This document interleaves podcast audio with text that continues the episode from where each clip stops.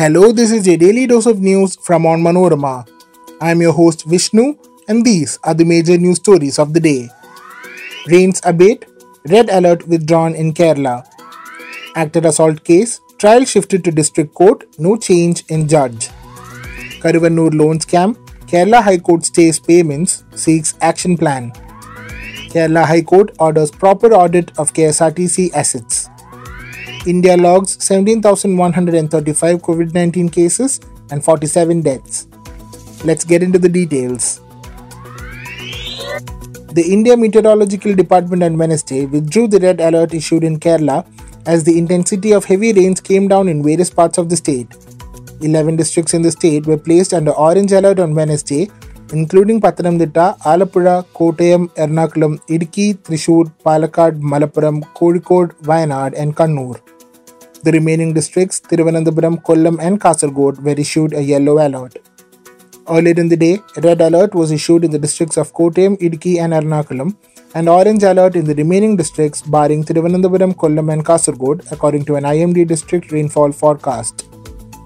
A red alert indicates heavy to extremely heavy rains of over 20 centimeters in 24 hours, while orange alert means very heavy rains from 6 centimeters to 20 centimeters.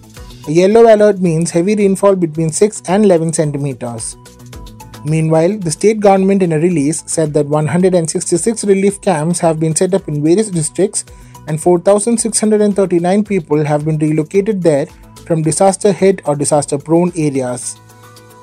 Revenue Minister K. Rajan said that people should strictly avoid going to areas which are inundated or flooded as part of a growing trend of flood tourism and warned that police would be used to remove such persons. The Weather Office informed of an atmospheric depression that has formed over Kerala.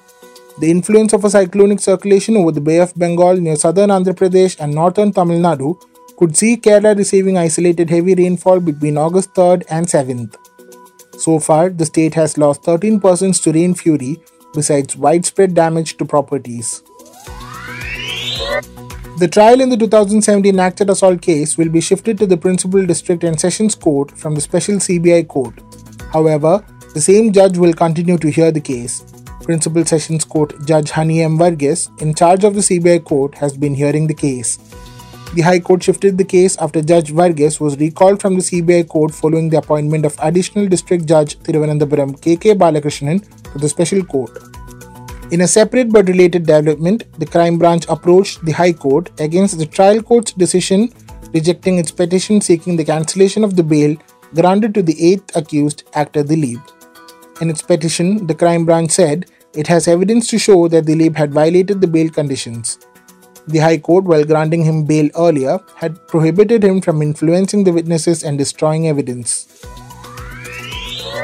The High Court of Kerala has ordered the Karuvannur Cooperative Society Bank to stop all payments to depositors until the government comes up with a roadmap prioritizing the repayment of deposits. While issuing the order, Justice T.R. Ravi exempted payments for emergency purposes from the temporary ban but said it should be reported to the High Court. The Karuvannur Cooperative Bank has been at the center of a multi crore loan scam. Observing that the deposits were being returned without any criteria, the court directed the government to seek ways to avail loans to tide over the crisis. It also sought the audit report of the bank and observed that a scheme should be drawn up to return the deposits. The High Court issued the order while considering a petition by a group of depositors who sought a directive to the bank to return their deposits. The petition would be considered along with other pleas and it would be taken up for further hearing on August 10th. Special Government Pleader PP Tajuddin submitted that the government has been trying to avail loans from other financial institutions by mortgaging the bank's property. He also sought two weeks to submit the details of the government's efforts to solve the crisis. The Kerala government should conduct a proper audit of the assets of the Kerala State Road Transport Corporation and construction works taken up by Kerala Transport Development Financial Corporation on KSRTC's land, the High Court of Kerala has ordered. The court also granted the government a month's time to decide on means to clear the KSRTC's debts and on auditing, reminding the KSRTC management, employees, and government of the corporation's bleak future. The court asked them to act accordingly, referring to KSRTC's submission that the salaries could be distributed by August 10th if the government helps it the court wondered how long could the corporation be spoon fed. The High Court was hearing writ petitions filed against the delay in the payment of salaries to KSRTC staff. The court noted that the KSRTC has to repay more than rupees 30 crore each month to a consortium of banks. The Rs 30 to 50 crore from the government has been utilized to repay the loan, the court observed. KSRTC should tap revenue sources other than ticket sales to stay afloat. Despite having assets such as landed property, buildings, offices, and shopping centers, the corporation has not been profitably utilizing them. The court further observed that unscientific construction works contributed to the majority of the KSRTC's financial burden. The petitioners have pointed out that the buildings constructed by Kerala Transport Development Financial Corporation do not have takers since they were of substandard quality. The petitioners alleged that the government owed KSRTC a huge amount after free tickets were included in many of the government projects. The court asked the KSRTC to explain the dues. The court directed the corporation to distribute the July salaries of ordinary employees by August 10th. The court took on record the KSRTC submission that the salaries for the month of June would be distributed by August 10th. The government, meanwhile, informed the court that it has no plans to wind up KSRTC or to make it a department under it. Additional Secretary for Transport K.S. Vijayashree submitted that efforts were on to increase the productivity of the corporation and the Chief Minister had convened meetings to discuss the issues. With 17,135 new coronavirus infections reported in a day, India's infection tally rose to 4 crore 40 lakh 67,144, while the active cases have declined to 1 lakh 37,057 according to the Union Health Ministry data updated on Wednesday. The COVID 19 death toll has climbed to 5,26,477 with 47 new fatalities.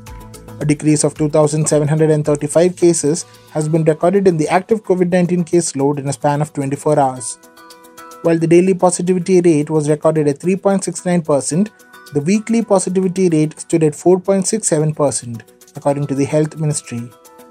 The 47 new fatalities include 5 from Maharashtra and Rajasthan, 4 from West Bengal, 3 each from Chhattisgarh, Delhi, and Uttarakhand, 2 each from Himachal Pradesh, Manipur, and Punjab, and 1 each from Chandigarh, Haryana, Jammu and Kashmir, Odisha, Pondicherry, and Uttar Pradesh. Additionally, 12 deaths have been reconciled by Kerala. That brings us to the end of this episode.